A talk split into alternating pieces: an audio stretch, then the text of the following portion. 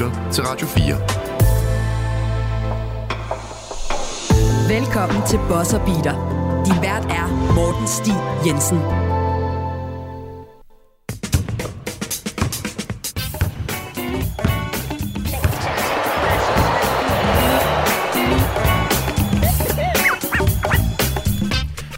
Rigtig hjertelig velkommen til Bosserbiler. Mit navn det er Morten Stig Jensen, og fordi vi nu er omkring 25% igennem sæsonen, så tænker jeg, det var på tide lige at snakke en lille smule om MVP. Så det er simpelthen, hvad det her øh, afsnit handler om fra start til slut. Og er det tidligt? Muligvis. Men er det nogensinde for tidligt at snakke om MVP? Nej, det er det egentlig ikke. Og derfor så har jeg taget Jonas Ryfeldt fra BT med i studiet igen. Velkommen til, Jonas. Mange tak, Morten. Jeg har jo bedt dig om at tage fem navne med, altså dine top 5 øh, MVP-kandidater. Og jeg kan forstå, at du har taget syv med. Hvilket faktisk jeg kan godt have taget flere. Nej, men det er så fedt, fordi at det har jeg nemlig også. Jeg kunne heller ikke begrænse den til kun fem. Så jeg har øh, syv lydfiler af spillere liggende her. Øh, og, og jeg tænker, det vi egentlig skal diskutere her i dag, det er jo selvfølgelig toppen af poppen, men vi skal også lidt ned i de lidt lavere lag og finde ud af, jamen altså, er den her spiller måske en rigtig MVP-kandidat, eller er det lidt en faker? Og, og ja, vi er godt klar over begge to selvfølgelig. 25% af sæsonen er jo ikke en, en hel sæson, men ikke desto mindre, så er det en fair nok sample size til, at man begynder at kan danse nogle mønstre. Ja, jeg synes man godt, man kan se nogle, øh, nogle øh, specielle ting øh, sådan, og nogle øh, udviklinger, som er i gang på øh, de forskellige hold. Og bare det der med, at øh, vi har så mange spillere, som er i en kategori, hvor de spiller MVP-sæsoner faktisk. Mm-hmm. Dem har vi masser af. Øh, men nu så spørgsmålet for os, den svære opgave, at, øh, at finde sådan de helt rigtige folk at putte ind på de her forskellige pladser. Jeg vil bare lige sige, jeg har jo en gang øh, stemt til en øh, MVP-konkurrence. Det er, der skal vi t- øh, tilbage til 2010. Scania Cup. Øh, ja, i u 13 drenge. Men det sjove er, ham jeg stemte på, ja. han spiller i NBA i dag. Lauri Markkanen. Sådan. Ja, Spillede med øh, Obi Høj, øh, de gode gamle øh, boys derovre. Shout-out, hvis der er nogen, der lytter med. Øh, det håber jeg da næsten. Øhm, og vi spillede mod Lauri Markkanen, og jeg øh, var glad for at se, at øh, Finlands øh, coach allerede på det tidspunkt øh, havde sørget for, at øh, markerne på trods af sin øh, store størrelse ikke rendte rundt og, og møffede rundt under kurven. Nej. Han, havde udv- han var i gang med at udvikle ham. Han spillede ude bag træerne, som man jo ikke spiller med i Danmark på, øh, altså sådan på, på det der niveau. Det er simpelthen øh, øh slet ikke øh, aktuelt, når man er så, så ung. Men øh, det, er, det er meget sjovt at, øh, at se, at øh, man kan udvikle sig fra at øh, ja, spille mod nogle øh, glade drenge fra Aarhus til at spille NBA og gøre det så godt, som, øh, som han har gjort. Ikke? Ja, ja, lige ja, præcis. Altså, det er, jo, det er jo næsten i før, man også kunne gå så langt og så sige, altså hvis Utah for eksempel havde ligget helt foran i feltet, så blev man jo nærmest også nødt til at hive ham ind i den her samtale. Ja, ja. Altså, øh, jeg, var meget, jeg har været meget overrasket over, hvor dygtig han var, siden han kom til Utah. Jeg var sådan lidt, fin NBA-spiller generelt set, men det er sådan, han, han var sådan virkelig til at være lidt på vej tilbage, da han kom til Cleveland. Sådan, I hvert fald offensivt var han ikke særlig inspirerende. Så lige pludselig så fik han bare de rigtige omstændigheder, og så eksploderede han bare. Ja, og så er der jo altså, øh, det tager os jo næsten hen i, i, øh, i den der diskussion om, hvordan vurderer man en MVP? Er du en, ja. øh, er du en statsfyr? Er du en, øh, er du en, en standings kind of guy? Altså sådan en, øh, dit hold skal simpelthen vinde en masse kampe. Det er det, der er det vigtige. Eller er du en hvor stor en leder er den her person, hvor, hvor meget gør han de andre bedre, hvad hvis vi tager ham ud mm. her, sådan, hvad, hvad er så egentlig øh, forskellen på, hvor mange kampe de vinder? Øhm, så altså dit spørgsmål er ja. ja. Ja. Alle sammen. og det er jo det. Altså, alle tager jo alle dele med, men, ja. men har du en slagside? Altså noget, du ved, du kommer til at uh, måske kigge for meget på? Mm, nok, nok dominans, tror jeg. Det der med, at altså, ikke de her one-on-one matchups nødvendigvis, men, men det, det betyder noget, hvis jeg kan se, af, af to mennesker, der går op imod hinanden, altså toppen af poppen, og den, og den ene bare fuldstændig destruerer den anden. Det var også en af grundene mm. til, at Embiid vandt MVP'en over Nikola Jokic sidste år. Han ja. havde jo den der pragtkamp over for ham i, pointe, øh, i, ja. i Philly. Og det tror jeg gjorde rigtig meget for, for stemmerne, og jeg sad der også der var hammerende imponeret over det. Øh, samtidig så sidder jeg nu og sådan godt kan ærge mig lidt over, at jeg var så stor en, en prisoner of the moment, fordi når jeg sidder og kigger tilbage på sidste sæson, så tænker jeg, at Jokic nok skulle have vundet sin tredje. Ja, men det er den der, man kan godt falde i nogle fælder nogle gange ja. med, at øh, Nå, men så har ham her, så har han ikke vundet nok med holdet, mm. eller, eller sådan noget lignende. Men hvis han er den mest værdifulde spiller, Jamen, øh... Ja, og det er jo der, det er, fordi hvordan bedømmer man den også? Ikke? Også ja. hvad er mest værdifuldt? Du, du kan også argumentere for, at det værste hold i ligaen, hvis du så for, eksempel fjerner en spiller derfra, går de så fra 15 sejre til 0 sejre, ikke også? Ja, Er det præcis. så også lige pludselig det mest værdifulde? Så der er så mange ting i det. Så jeg synes helt sikkert, man, at, at det der med at vinde betyder noget. Og, og, og vi har ikke sat nogen regler, skal jeg sige. Altså, no, vi to har ikke lavet en aftale indbyrdes, hvor vi ligesom har sagt, holdet skal være over 500, eller de skal ligge i top 6, eller et eller andet. Og det har vi ikke gjort, fordi det netop er så tidligt på sæsonen. Ja, og jeg vil sige, det er jo også, det er jo også åbent på en eller anden måde. Det, mm. det får diskussionen til at, øh, at gå lidt øh, ud af nogle forskellige tangenter. Ja. Men jeg tror, vi er enige om et par stykker af dem, og vi har heller ikke, ja, vi har jo ikke fortalt hinanden. Vi har ikke fortalt hinanden noget som helst endnu. Jeg tænker i hvert fald, nu kommer der en lydfil, og det er mit valg nummer et. Vi starter oppefra med nummer et, øh, og fordi jeg tror, vi er meget enige i toppen, og så tror jeg, vi måske kunne, kunne det være mere uenige, jo længere ned vi går. Vi ser. Who were you modeling it after? I mean, when I came into NBA, let's say like that, uh, of course, Tim Duncan. I think he's a great, great, great player. Of course, someone you you can look up to. He was the, the perfect model of perfect idol. Let's say like that. But I, I was always looking for the for the for the something like Dirk, Lamarcus Aldridge, uh, Boris Diaw, those kind of guys that are not flashy. Let's say like that. Oh, dog is dying right there. Og det er jo selvfølgelig den kære Nikola Jokic. Altså, det er helt overraskende, det ikke er en hest, han havde inde i stuen på det her tidspunkt. Ja, ja. Men øh, en, hun, en, en dyreelsker. Det finder han også nogle point på hos mig.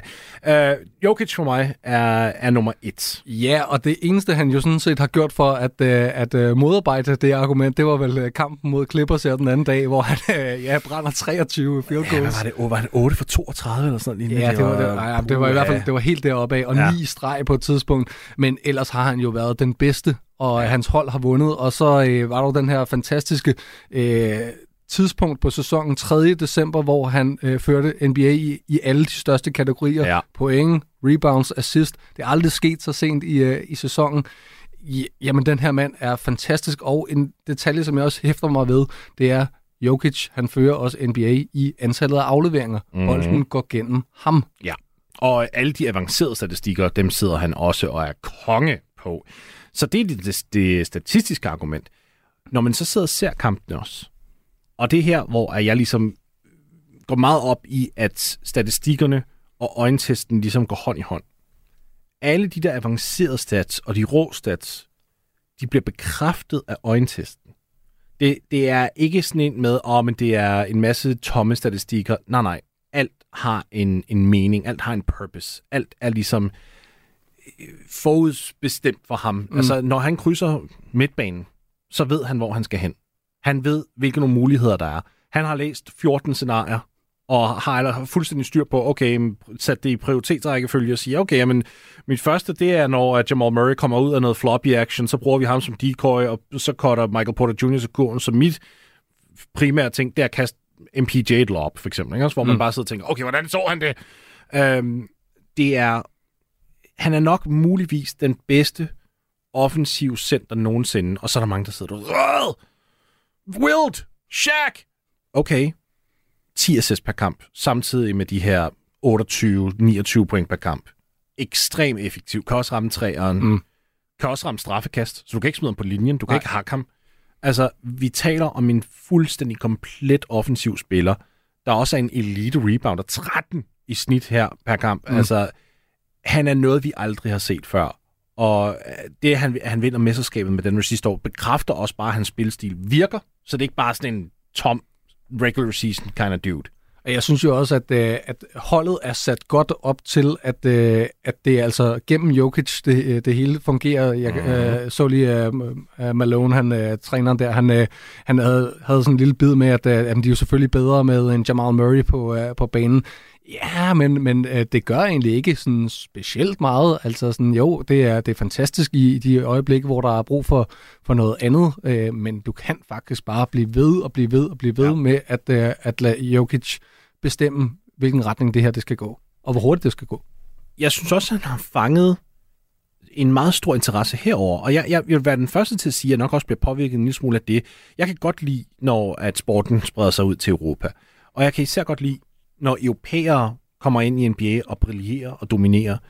Og når vi ser en spiller som ham, som der med rette, synes jeg, man kan sige, han er en af dem, som der spiller så god basket her i år, sidste år, året forinden, som nogle af ligaens bedste nogensinde. Altså, du kan sætte ham ind i de samme samtaler som Shaq, Mike, Bird, Magic.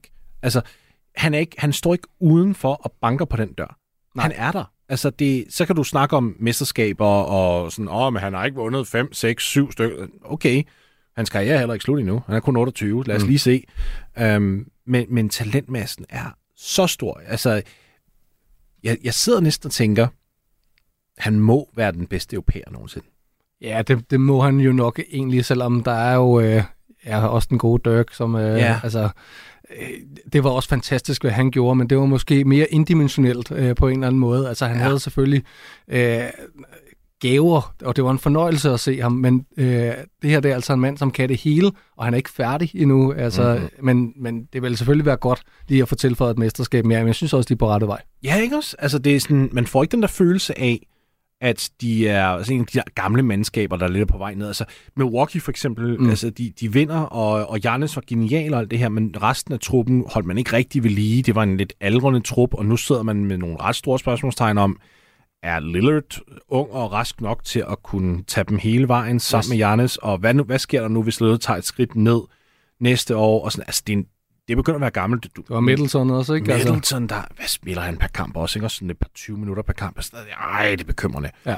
Og i Denver, der har du altså Murray, du har Michael Porter Jr., du har en Christian Brown, der kun er i mm. sin anden sæson. Du Har, ja, præcis. Du har så mange af de her spillere, som der er i deres prime i 3-4 år endnu, ja, i ja. hvert fald, hvis ikke mere. Og så Jokic, der står og, og mander det hele. Altså, jeg har brugt, men, eller undskyld, Denver som, som nærmest min, min test, hver gang at jeg ligesom kigger på andre hold. Og, og ja, hvor gode er de? Ja, ja, så er det dem, jeg holder dem op imod. Mm. Kan de slå Denver? Ja. Og jeg vil sige, altså det eneste, der måske kunne tale mod Jokic som den, den helt store uh, mand her, det er, at uh, forsvaret er jo godt, fordi han positionerer sig godt, men han mm. har ikke specielt meget fart, øh, men han har så gengæld noget forudsenhed, og han ja. er lange arme, og han er stor, øh, og folk er stadig bange for ham øh, på den ene eller den anden måde. Han er ikke lige så dominerende i den ende, som, han, øh, som han er offensivt.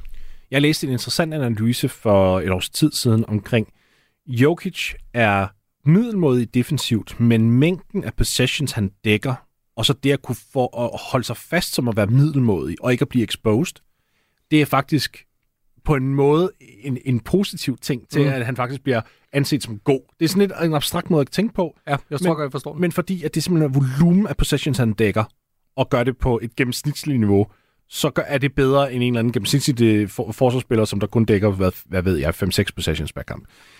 Um, jeg tænker i hvert fald, at det er IQ'en for ham, defensivt også, der ligesom holder ham i live, fordi at det er jo ikke, fordi han har altså en, en, en lang vertical. Vel? Det er sådan, han hopper ikke ud af den gym, det gør han ikke. Det er det der med, jeg synes, du siger det rigtigt.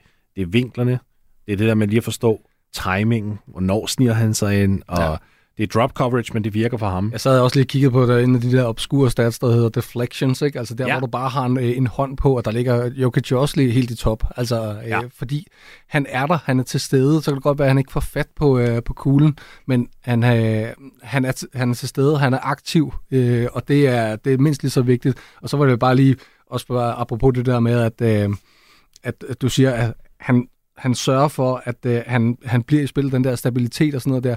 Det her med, at han førte NBA i både point, øh, rebounds mm. og assist, det var i totals. Ja. Altså, og det betyder jo også, at han er en, der spiller.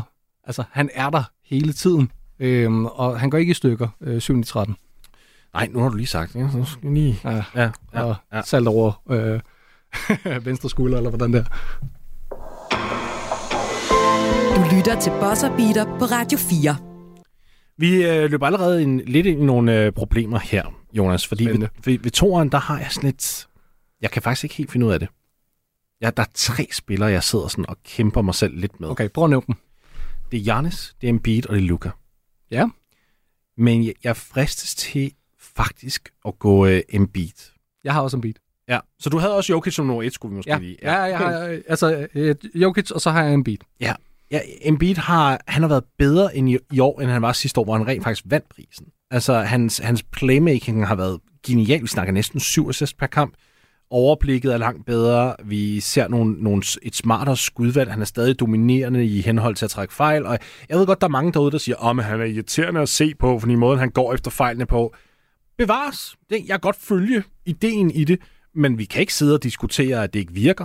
Altså, manden tager næsten 12 straffekast øh, per kamp, og så kommer den helt store øh, statistik her.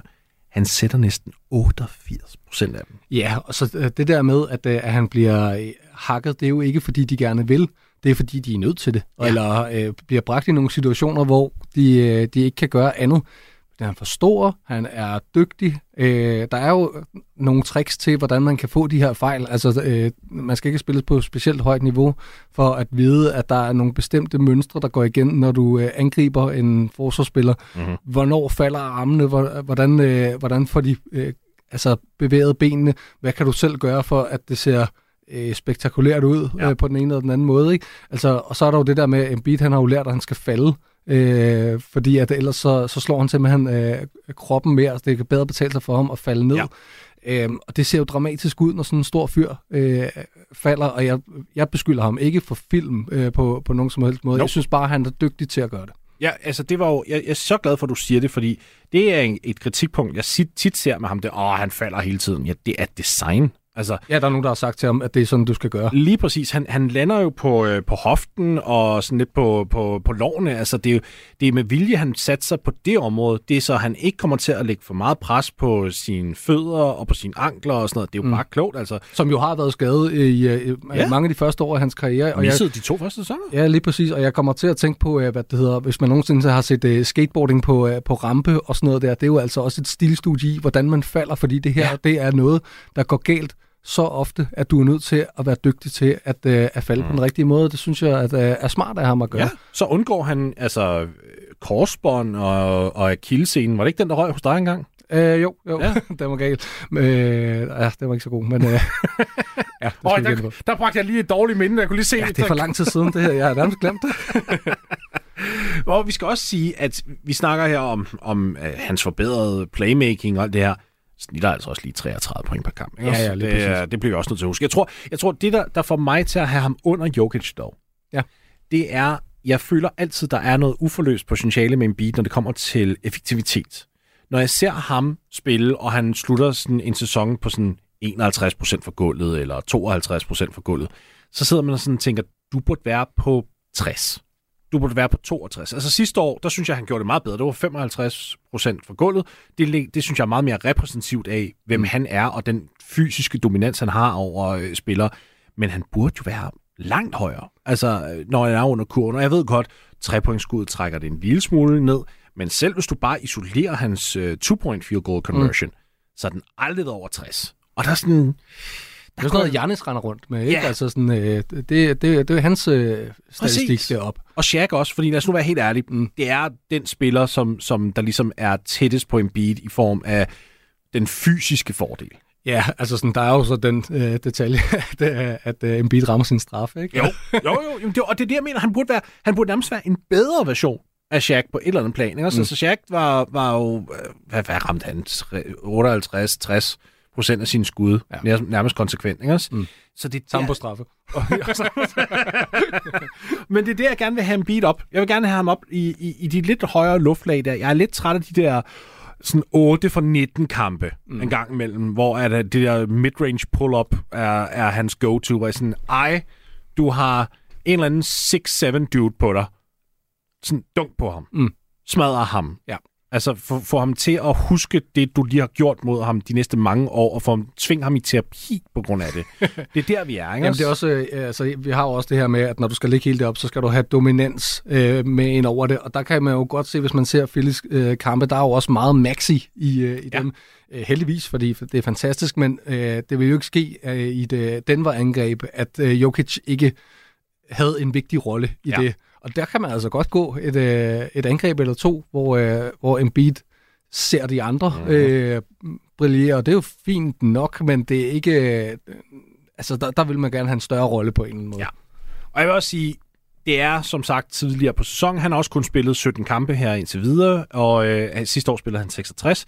Så, så ting kan godt nå at ændre sig øh, statistisk set, og et eksempel, jeg har på det, er sidste år, det her det er fuldstændig vanvittigt, Han ramte 80,7 procent af sin skud inden for 1 meter, altså 3 feet. Her i år der er den nede på 70,7, så 10 procent point ned. Men prøv lige at overveje det sidste år. Ikke? Altså 80 procent nær ringen. Det er altså astronomisk. Der står gerne nogle andre derinde også. Altså, ja. det skal vi lige huske på, at det, ja. det er jo ikke bare fordi, så står man tæt på, og så øh, hygger man sig øh, med det. Det er jo øh, de største fyre, og, og, der vil have fat i dig øh, på det her tidspunkt. Så det er ikke nemt. Nej, og det er derfor, jeg gerne vil have ham derind lidt mere. Det er sådan, altså kun 27,5 procent af hans skud lige nu er nemlig nær ringen. Ja. Og jeg er bare sådan, skal vi ikke lidt nærmere op på 40? Sådan, det, det, så jeg tror, det er derfor, jeg har ham som to, og det er, sådan, det er ikke det optimale skudvalg. Og det kan man trods alt sige om Jokic, til trods for, at han lige gik 8 for 32 forleden. Så, så må man jo sige, at det er de rigtige skud, han tager. Det er altid mm. i flowet. Det er altid inden for en, en, en slags kasse, en begrænsning, hvor man ligesom siger, en ramme, kan man sige. Han spiller mm. inden for rammerne, hvor Embiid en gang imellem lige bryder de der rammer lidt for meget. Så, så derfor så har jeg ham sgu... Øh, men jeg vil sige, at øh, han har taget et fantastisk godt hop øh, fra at øh, spille med James Harden, og han får ny coach, øh, mm-hmm. som jeg også er meget begejstret for. Øh, så det er, jeg, jeg synes, han har taget rollen på sig rigtig godt, og det der med at gå op fra, hvad er det, 4,2 sidste, sidste år og 6,6 i år. Ja.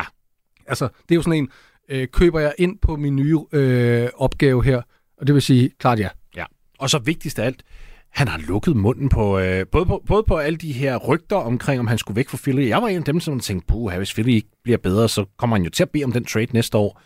Altså, fordi det har virket så godt i år med, som sagt, Nick Nurse og Tyrese Maxey, der er brudt ud, nu burde der ikke være noget altså, snak og noget rygtesludder omkring ham, der skulle skifte. Han virker så tilfreds. Ja, og det er stadig hans hold. Altså ja. øh, ligegyldigt hvem der, hvem der kommer og hvor godt Maxi spiller. Øh, fordi Embiid er så, så vild i begge ender. Øh, vi skal også huske på, at han er en bedre forsvarsspiller end, end Jokic. Mm. Øh, så øh, jamen, han, han er helt deroppe øh, for mig. Så øh, altså, jamen, øh, vi må se, hvem der vi har på tredjepladsen. Men jeg synes, han er klart nummer to. Du lytter til Bosser Beater på Radio 4. Nu har vi etableret Jokic som nummer et, Embiid som nummer to, Jonas. Så nu skal vi i gang. Vi, øh, vi, vi havde, jeg, jeg var jo lidt i tvivl med de, den her trio af spillere. Så for mig ved nummer tre, der er det jo en kamp mellem Jannes og Luka. Og jeg er tilbøjelig til at give den til Doncic. Af en grund.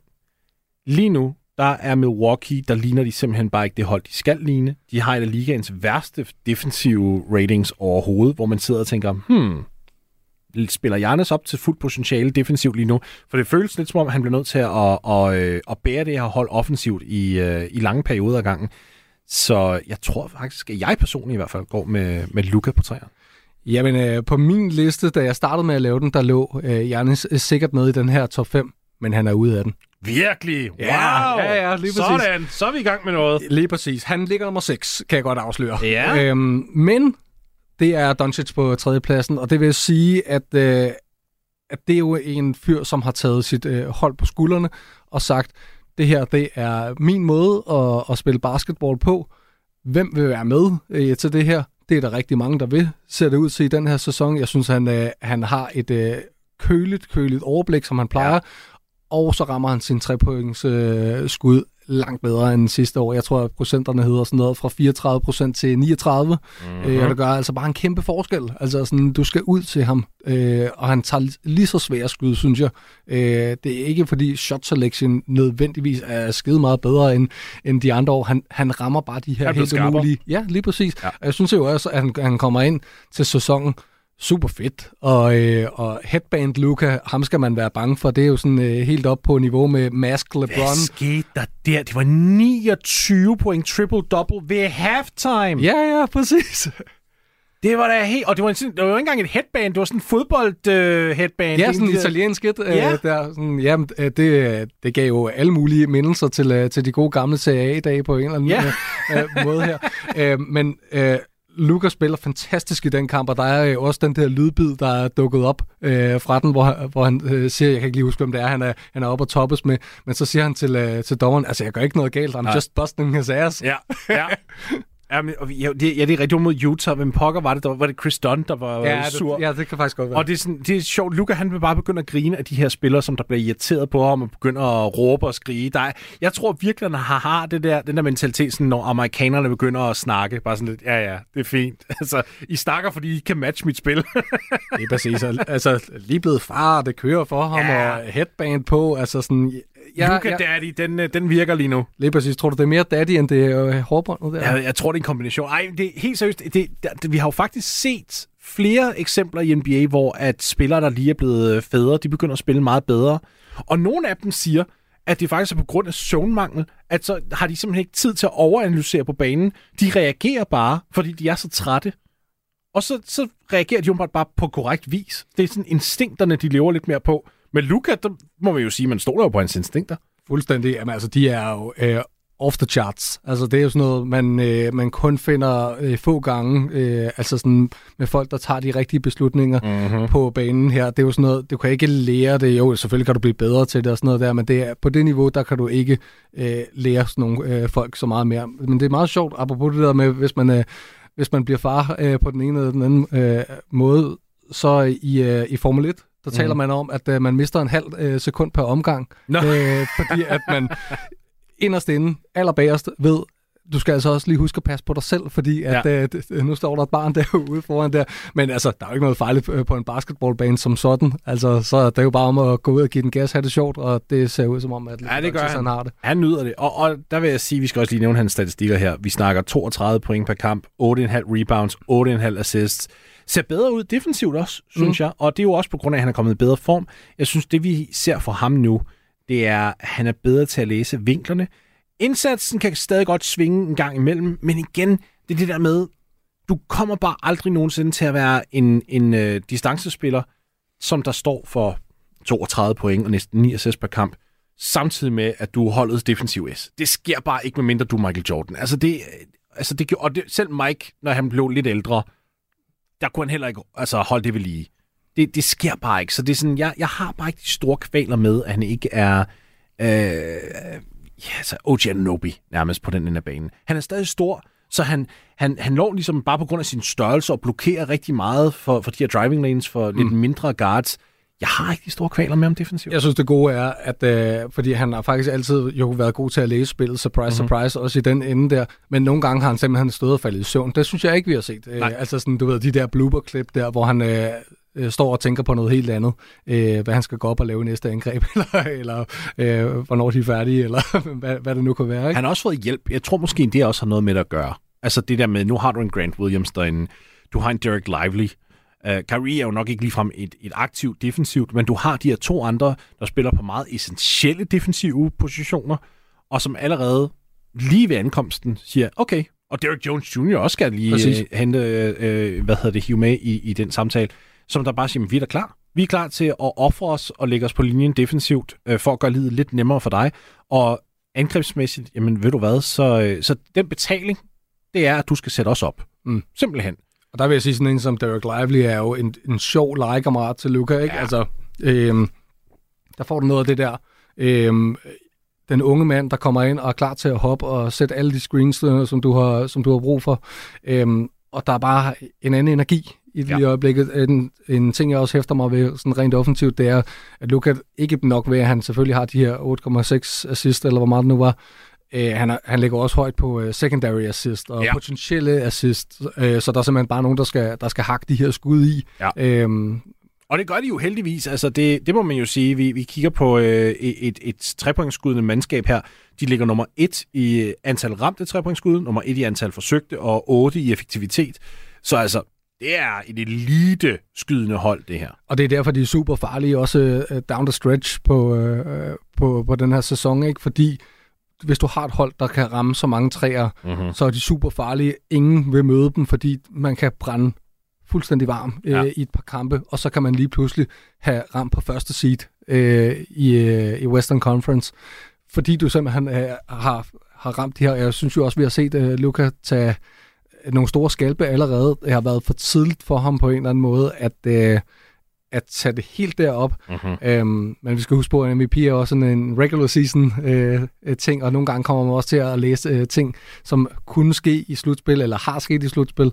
Øh, men det skal vi ikke gøre her, og jeg synes bare, han spiller fantastisk. Klart nummer tre for mig.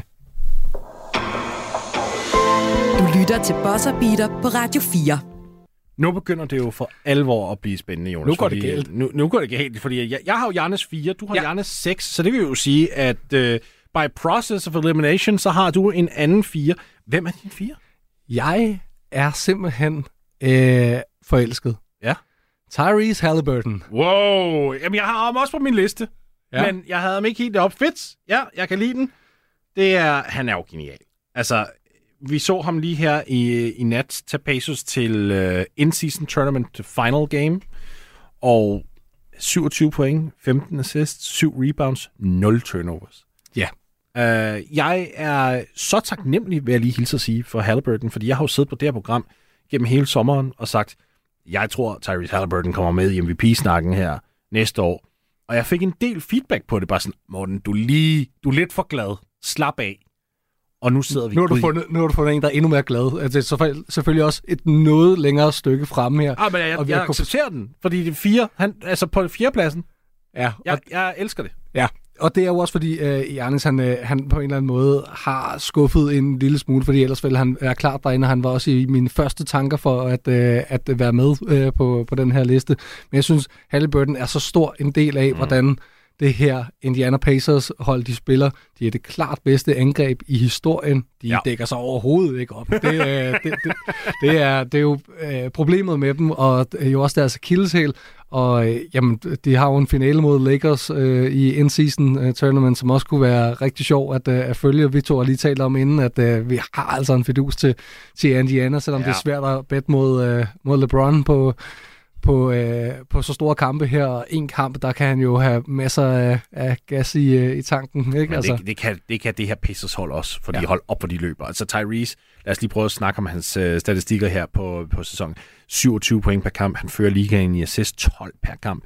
Fire, næsten 4,5 rebounds. Men her kommer det helt store for mig.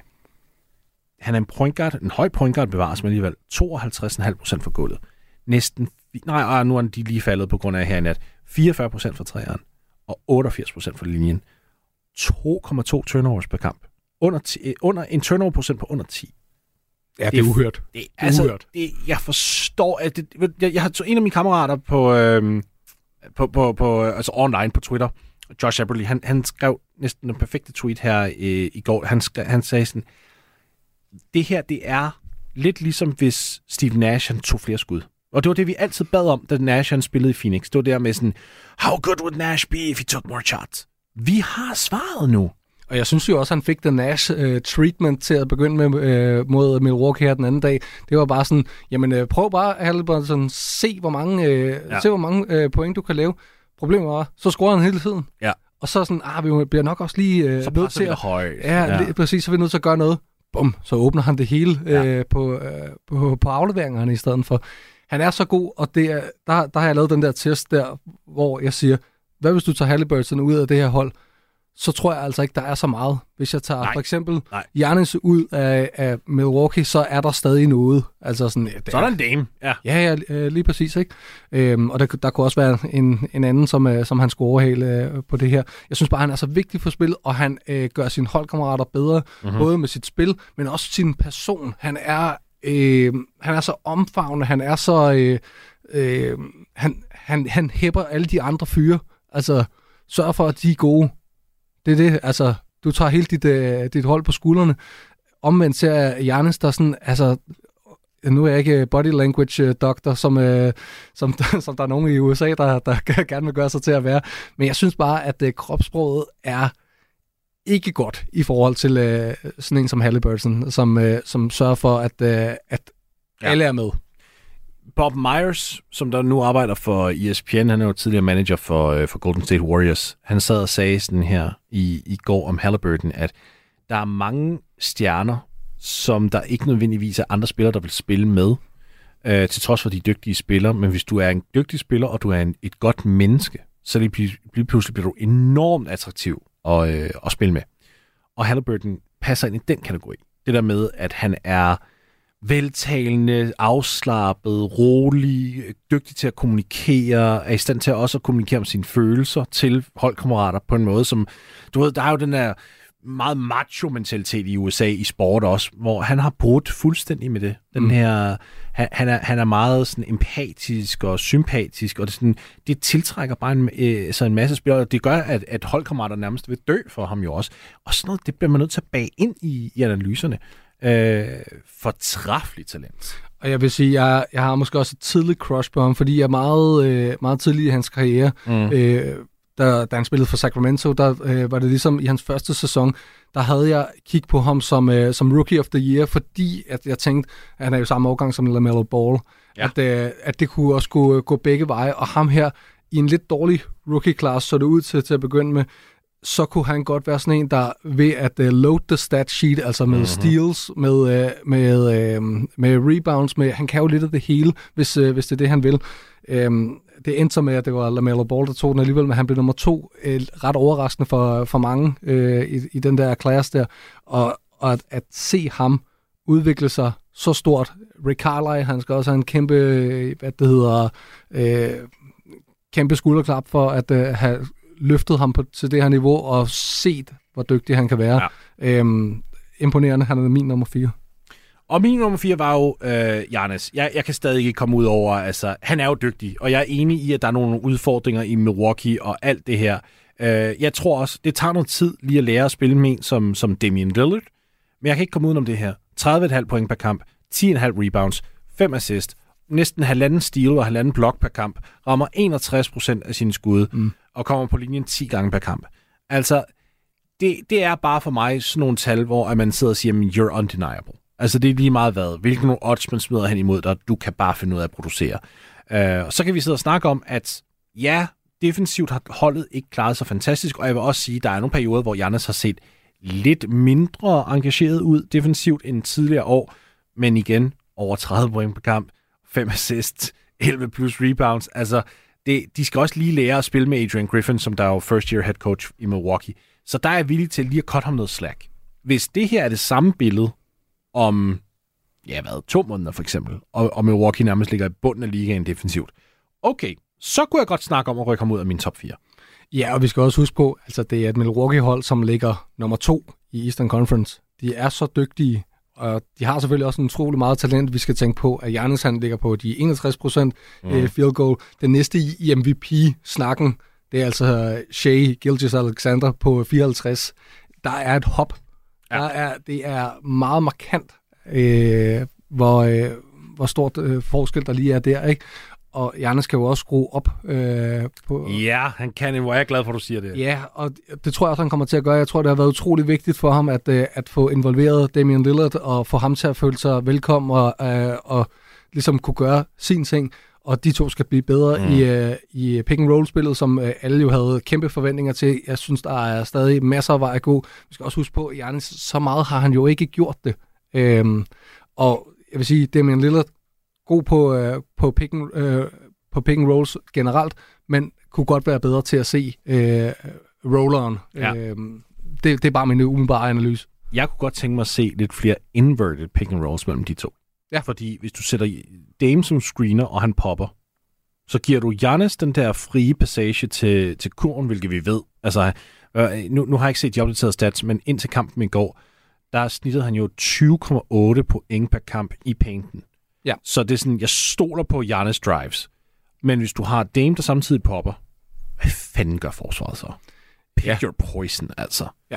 Du har ikke lyst til at lave single coverage med Giannis, der driver, og du har heller ikke lyst til at lade Dame stå helt åben ude på træerne. Så det er sådan lidt, hvad gør du her? Ja.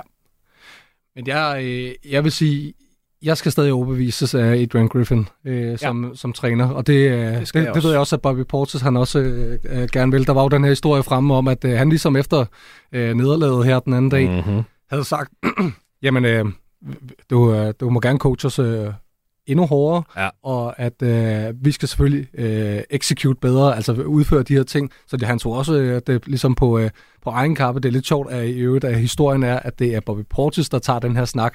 Øh, af alle mennesker, hvem har så det mandat? Det har han åbenbart. Øh, men ja, der, der, der kunne jeg nemlig godt tænke mig fra, øh, fra Griffins side. Ja. Mere, øh, altså, mere coaching, mere, ja. øh, hvad, hedder det, øh, Nej, det- fantasifuldhed. Øh, Ja. også, altså, du taler om de inverted. Øh, Kreativitet nok ja. er det bedste ord, tror jeg, for ham, for det, der, er han, der er han ikke. Altså, det har været meget simplistisk. Han startede også sæsonen med at altså, jeg kan simpelthen ikke forstå, at han kom frem til den konklusion, og det blev heldigvis rettet op. Men han, han, han begyndte at have Brook Lopez ude og high hedge, hvor man bare sådan, hvad fanden har du gang i? Jamen, hvad Og skal så- han lave derude, ikke? der, det var da også, og det var fair nok, altså jeg kan give Griffin respekt for, at når holdet så kommer til ham og siger, hey, prøv lige at høre, drop coverage, tak, fordi det er den måde, det virker.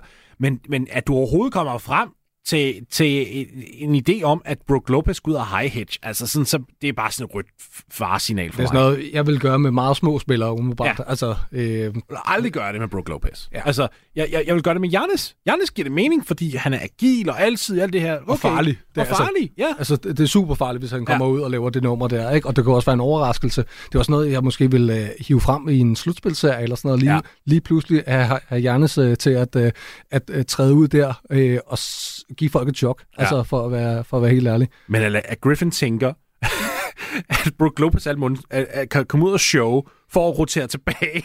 Det er bare sådan, har du set manden løbe? Det, altså, Det har jeg ej, ikke.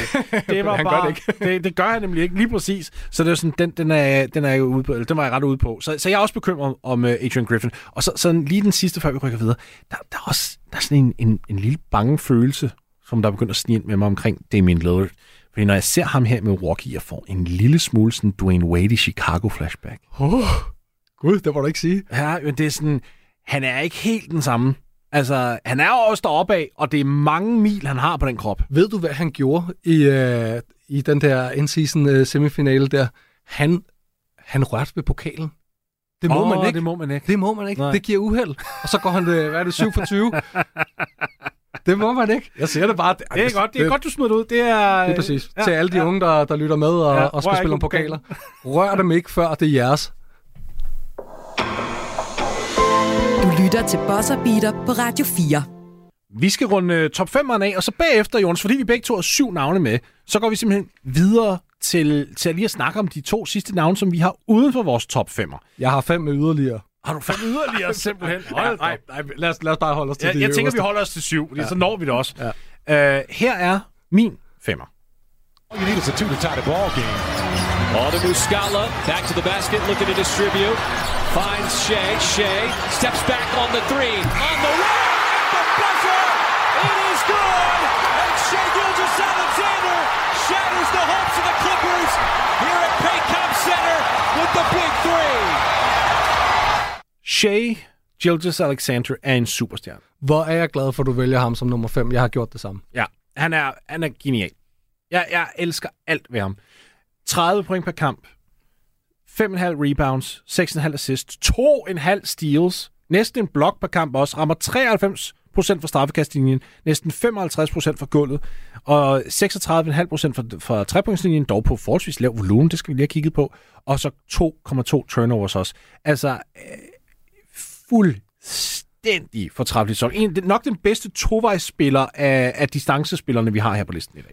Og jamen altså, alle tal er gået op for, øh, for Shea Gilgis Alexander. Altså, og holdet vinder. Mm-hmm. Det skal vi også notere os. Ja. Det er øh, ikke bare en mand, der løber rundt og gør det her på egen hånd, og, øh, og er i gang med at statpadde eller noget som helst. Han gør alt det, der skal til for, at øh, OKC med en meget ung kerne af spillere sørger for at have, holde sig helt deroppe, hvor det er rigtig sjovt at være i NBA. Jeg ved ikke, om de kan holde den. Det kan godt være i tvivl om, men jeg bliver mindre og mindre i tvivl, ja. som, øh, som sæsonen skrider frem, og ser, at øh, så længe Shea er der, så, øh, så er de i gode hænder. Ja, og, og det der med, at han har kunnet være i stand til at ikke nødvendigvis ofre på sin egen produktion, men han har været med til at integrere Chet Holmgren på den måde, han har. Det er ikke nemt lige pludselig at inkorporere en spiller, der skal snit 17 point per kamp, og også have sine skud, og ligesom bære sin del af byrden på den måde. Det er som regel noget, der koster på bundlinje. Shea har på en eller anden måde formået at sige, jamen prøv at høre, jeg skaber plads til dig, men jeg har ikke nødvendigvis tænkt mig at gøre det, også på bekostning af min egen produktion, fordi jeg ved, hvor vigtig jeg er til, det her, til, til den her klub. Jeg bliver nødt til at producere på, på et bestemt niveau og på en bestemt volumen også. Jeg skal ikke begynde at komme ned på 15 skud per kamp, fordi så er jeg ikke lige så dygtig, som jeg plejer at være. Han ligger på 20 skudforsøg per kamp. Han ligger på 7,5 straffekast øh, per kamp, hvilket igen indikerer drives, drives, drives. Og den mand, han kan bare skabe et hver skud, han har lyst til i midrange-området. Altså, det her, det er sådan noget old school shit, Jonas. Det er sådan noget 80'er halløj, hvor han... Det, det er lige meget, hvordan, om, han, om det er en post-up, om det er en fadeaway, om det er en turnaround, om det bare er sådan en lille pull-up, altså ud af en pick and roll. Altså, han, de, de forsvarsspillerne er at his mercy i midrange-området. Jeg har taget et par statistikker med, som jeg Endelig. også gerne lige vil dele her. Altså, det er mand, der fører NBA steals. Mm-hmm. Han fører NBA drives. Ja. Han er nummer tre i transition point, og nummer tre i ISO point. Ja. Hvad siger det om ham? Det betyder, at han er max aktiv, når han er på banen. Han er engageret i enhver proces, der foregår. Hvad har vi brug for? Har vi brug for et, øh, altså et hurtigt angreb, hvor vi øh, hjerner afsted, som de jo øh, sagtens kan okay sige. Mm-hmm. Øh, men også hvis vi har brug for en isolationssituation, øh, som alle hold også kan komme, øh, kan komme til. Du ved, du har brugt øh, et, en hel øh, quarter på at, at ligesom øh, forsøge på alle mulige ting. Jamen, hvad kan vi så gøre? Jamen, vi kan give den til vores klart bedste spiller og se, om han kan tage sin øh, mand en mod en. Øhm, og det kan han. Og det kan han. og det kan han. Og jeg synes jo også, der er, en eller anden, der er noget magisk ved at have ramt de der mm. øh, 30 point, som er sådan en en god barriere for, er du i MVP-snakken, eller er du ikke? Ja. Øhm, jeg ja. synes, han spiller fantastisk. Og når man kigger på, øh, på ham også, altså, han er blevet mere eller mindre en, en ren point guard her i år. Jeg synes, han har været meget sådan en combo de sidste par år. Det er sådan lidt som om Mark Dignold, han ligesom sagde, okay, i år, der kører vi det igennem dig. Selvfølgelig er der sekundære altså kreatører, ligesom en Jalen Williams, og du har en Cason Wallace for bænken og alle de her. Men det kører gennem Shea nu. Og, og jeg synes, det er den bedste beslutning, de kunne have taget. Så når vi sidder og snakker om ligaens bedste point guards lige nu for mig, vi kan godt, vi, vi kan godt være, at vi sidder og snakker om Halliburton og det der, men for mig der er det Luca 1, 100%, mm. og så har jeg Shea 2, og så er det nok, altså så er det Halliburton på træerne, ikke også? Ja, der er jo så Halliburton, en lille ja, hak, lille hak over. over. Ja. Øhm, og og det, det er helt fair. Altså, jeg, jeg synes, defensiven for Shea, det er det, der hiver mig over ja. øh, Halley. Det, det gør det. Og jeg vil også sige, altså, det, procenterne, altså, selvom de er tæt på hinanden, Halley har jo et, et fantastisk trepointsskud, og det er bedre end, end, end Chase. Selvom det ser vildt grimt ud. Ja, det gør det. Har du lagt mærke til det? Ikke kønt. Nej. Altså, det, det var jo en af grundene til, og det vil jeg, det vil jeg gerne eje i øvrigt. Jeg, jeg snakkede med en, øh, en talentspejder øh, ved draften der i, hvad har det været, 20? 21? Nej, jeg kan sgu ikke engang huske ja. 19? Nej, 20. 20 må det have været. Og øh, han sagde bare til mig, prøv, jeg har lige været til en workout med, med Tyrese Halliburton. Jeg, jeg er ude på ham. Så var sådan, nå, nå, så snakker jeg med, hvad, er det, er det skuddet til? Så, ja, siger han så. Sådan, det er så langsomt. Han kommer aldrig til at få det af i NBA. Kommer aldrig til at kunne få det af. Det er også blevet hurtigere. Ja, og se, det var netop det. Så, så og jeg var sådan lidt, og jeg havde også siddet og set meget bånd på ham sådan på, øh, for Iowa State, og jeg var sådan lidt, ah, det der skud i NBA. Altså, jeg, jeg elskede alt andet ved ham. Jeg tænkte bare, du kommer aldrig til at kunne konvertere de der 40% udefra til NBA. Men hvad jeg aldrig tog højde for, og det der, jeg e-, ejer den, og jeg æder den, det var hans intelligens. Fordi hvis der er en spiller derude, der fatter afstand, og forstår sådan, hvor langt skal jeg være fra min forsvarsspiller. Det er ikke engang kun på jump shots, men også hvis du så de der floaters i nat. Det, de er så tæt på, at Brook Lopez han napper dem, men nej nej, rører lige over hans hænder. Så er det Tyrese Halliburton. Ja. Halliburton forstår bare timing på en måde, som vi andre dødelige ikke gør. Så jeg, jeg, jeg, jeg kan godt æde den, at Halliburton er over Shea for dig. Jeg, jeg har det omvendt, men jeg, jeg hader den ikke. Nej, jeg må sige nej. det på den måde. Men altså, Shea, øh, virkelig stor sæson, han har gang i, og jeg glæder mig virkelig til at se næste kapitel af, hvad de kan ja. udvikle det til i, uh, i OKC. De har jo stadig masser af, af draft picks ja. og, og ting, de kan bytte sig til, hvis de tænker, okay, nu går vi i win-now-mode. Øh, de jeg, kan udbyde alle. Ja, og det, det kan godt være, at de kommer til at gøre det på et tidspunkt, men jeg, jeg vil måske stadig vente et lille øjeblik øh, og give dem i hvert fald den her sæson med. Mm-hmm. Og så vil jeg øh, begynde at load up on talent. Øh, jeg tror altså også, at sådan en som Shea er dejlig at spille med. Du kunne øh, prøve at få fat på en af de, øh, de lidt større øh, stjerner, altså i fysisk øh, forstand, ja. øh, og lade dem spille med ham, fordi at øh, så længe du har ham, der ligesom er den boldførende, ja. så kunne du have en, øh, en anden, som ligesom øh, vil være mere tilfreds med at spille off-ball på, øh, på en eller anden måde. Jeg, jeg, jeg tror, efter den her til sommer bliver det rigtig spændende, men jeg glæder mig bare til at se, hvad de kan drive det til den her sæson. Jeg kan fortælle dig, at OKC var en lille smule ked af, at øh, Milwaukee traded sig til Damian Lillard, fordi at øh, de havde kigget på Giannis. De havde håbet på, at Drew Holiday ligesom ville blive der, og det ikke ville virke, og de ville bunde lidt ud, og Giannis ville være sådan, mm, det er tid til at gøre noget andet. Og så ville de kunne swoop ind og tilbyde, du ved, alt Ja. for ham. Og det Så- skulle de bare have gjort. Altså, jeg tror, det, jamen, jeg, jeg, det vil ikke undre mig, hvis de har gjort det, og så var det sådan lidt wait and see, we might get someone-agtigt, ikke også? Ja. Ja. Men det var i hvert fald spilleren, mm. de ville have, og, øh, men der kommer jo altid nye, øh, nye ind. Ja, og det bliver spændende. Glæder mig. Du lytter til Bosser Beater på Radio 4. Godt, jamen så lad os øh, runde af, eller for, nej, lad os først opsummere faktisk. Yes. Fordi nu har vi en etableret top 5 hver især. Vi er fuldstændig enige øh, i de første tre. Yes. Nummer 1, Nikola Jokic. Nummer 2, Joel Embiid. Nummer 3, Luka Doncic. På fjerdepladsen, der har jeg en Giannis Antetokounmpo, hvor du har en Tyrese Halliburton, og så er vi begge to enige igen på femeren, Shea Gildas Alexander. Der var ikke så meget kontrovers her, synes jeg. Nej, hvem har du udenfor? Altså sådan, Jamen, som jeg- den første, der kigger ind? Jamen, som den første, der kigger ind, der har jeg nemlig Tyrese Halliburton. Så, så der er vi igen sådan, altså, nogenlunde simpatico her. Og er næste? Det er Jason Tatum. Ja, ham har jeg også. Altså, vi har den samme top 7, bare i en lille øh, omvendt rækkefølge. Ja. ja okay. Jeg, jeg synes bare ikke, man kan komme uden om Tatum helt. Nej. Altså, Boston er 15 og 5. De ligger nummer 1 i Eastern Conference. Øh, 27,5 point per kamp. 9 rebounds, 4 assists. 50% for gulvet. Øh, forsvaret er helt op at køre. Øh, 36% for træeren. Ja, 79 for, for linjen. Det er sådan, effektiviteten er ikke fantastisk i forhold til mange af de andre. Øh, men defensiven er, er virkelig i højsædet. Der, hvor, grunden til, at jeg har ham så langt nede, jeg ved godt, der er mange Boston-fans her i landet, og som der, nok vil være meget sure. Men han vinder mere. Sådan, ja, det kan da godt være, men... Jamen, der kommer vi tilbage til den der gamle øh, diskussion om, ja. hvad, der, hvad der er det vigtige, ikke? Jo, og jeg, jeg, jeg synes bare ikke, han er lige så god som de andre. Det, det er der, den bunder ud. Mm. Altså, øh, han er ikke en sådan en overvældende effektivitetsspiller, der har skyhøje procenter evigt og altid. Han er heller ikke en playmaker. Altså sådan, jo, han er fint som sekundær eller en tertiær playmaker, men primær, ah, der stoler jeg sgu ikke på. Og så er der en ting, der bekymrer mig, det er, at hans straffekast er gået ned.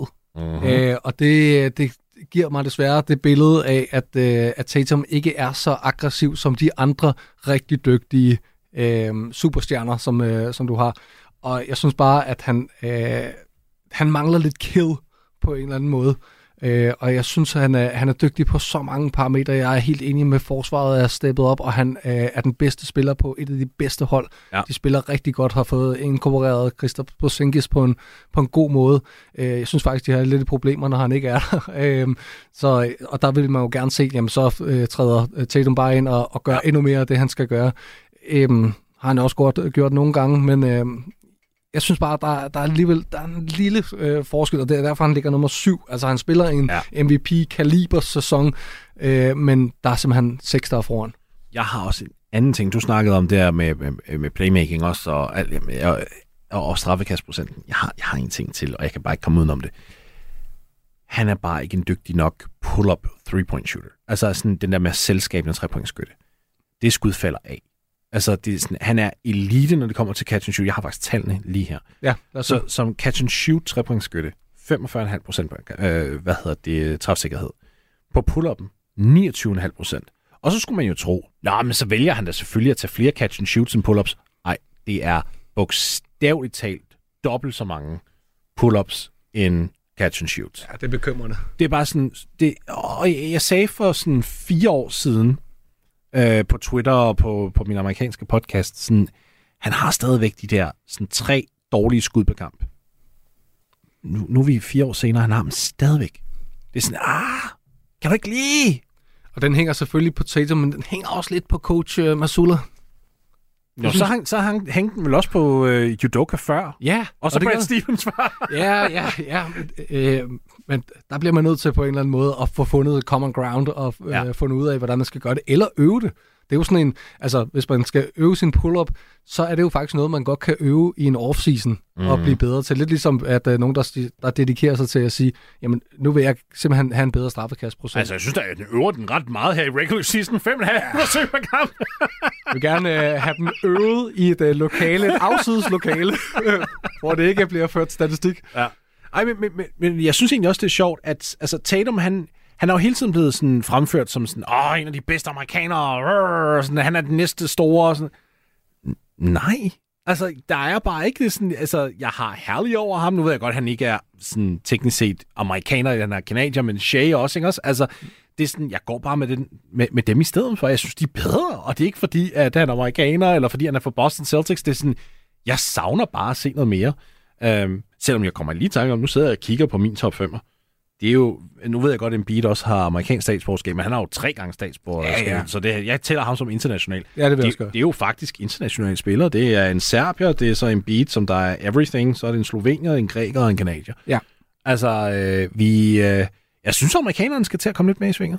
Ja, og altså, øh, hvis jeg lige må, må plukke et par mm-hmm. af, af de næste folk, jeg har på, på Endelig. listen, bare for sjov her. Gør det. Fordi det er kun amerikanere. Der har du øh, Anthony Edwards, ja. øh, Kevin Durant, Ja. spiller også en sindssyg sæson. Enig. Øh, Fox fra øh, hvad Sacramento, Sacramento. Sacramento. Øh, LeBron, og så vil jeg sige Devin Booker, øh, Ja. som når han spiller, han har været meget øh, skadet desværre. Øh, to mænd fra, fra Phoenix, øh, der, der lige ryger med i, øh, i tombolaen her. Men det er altså folk, som er udenfor og kigger ind på de andre. Øh, ja, dejlig gruppe.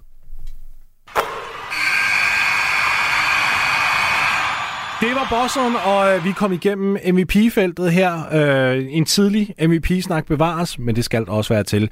Jonas Ryfeldt, mange tusind tak for at være med. Og til alle jer derude, rigtig god weekend. Og indtil vi snakkes igen, så pas rigtig godt på jer selv.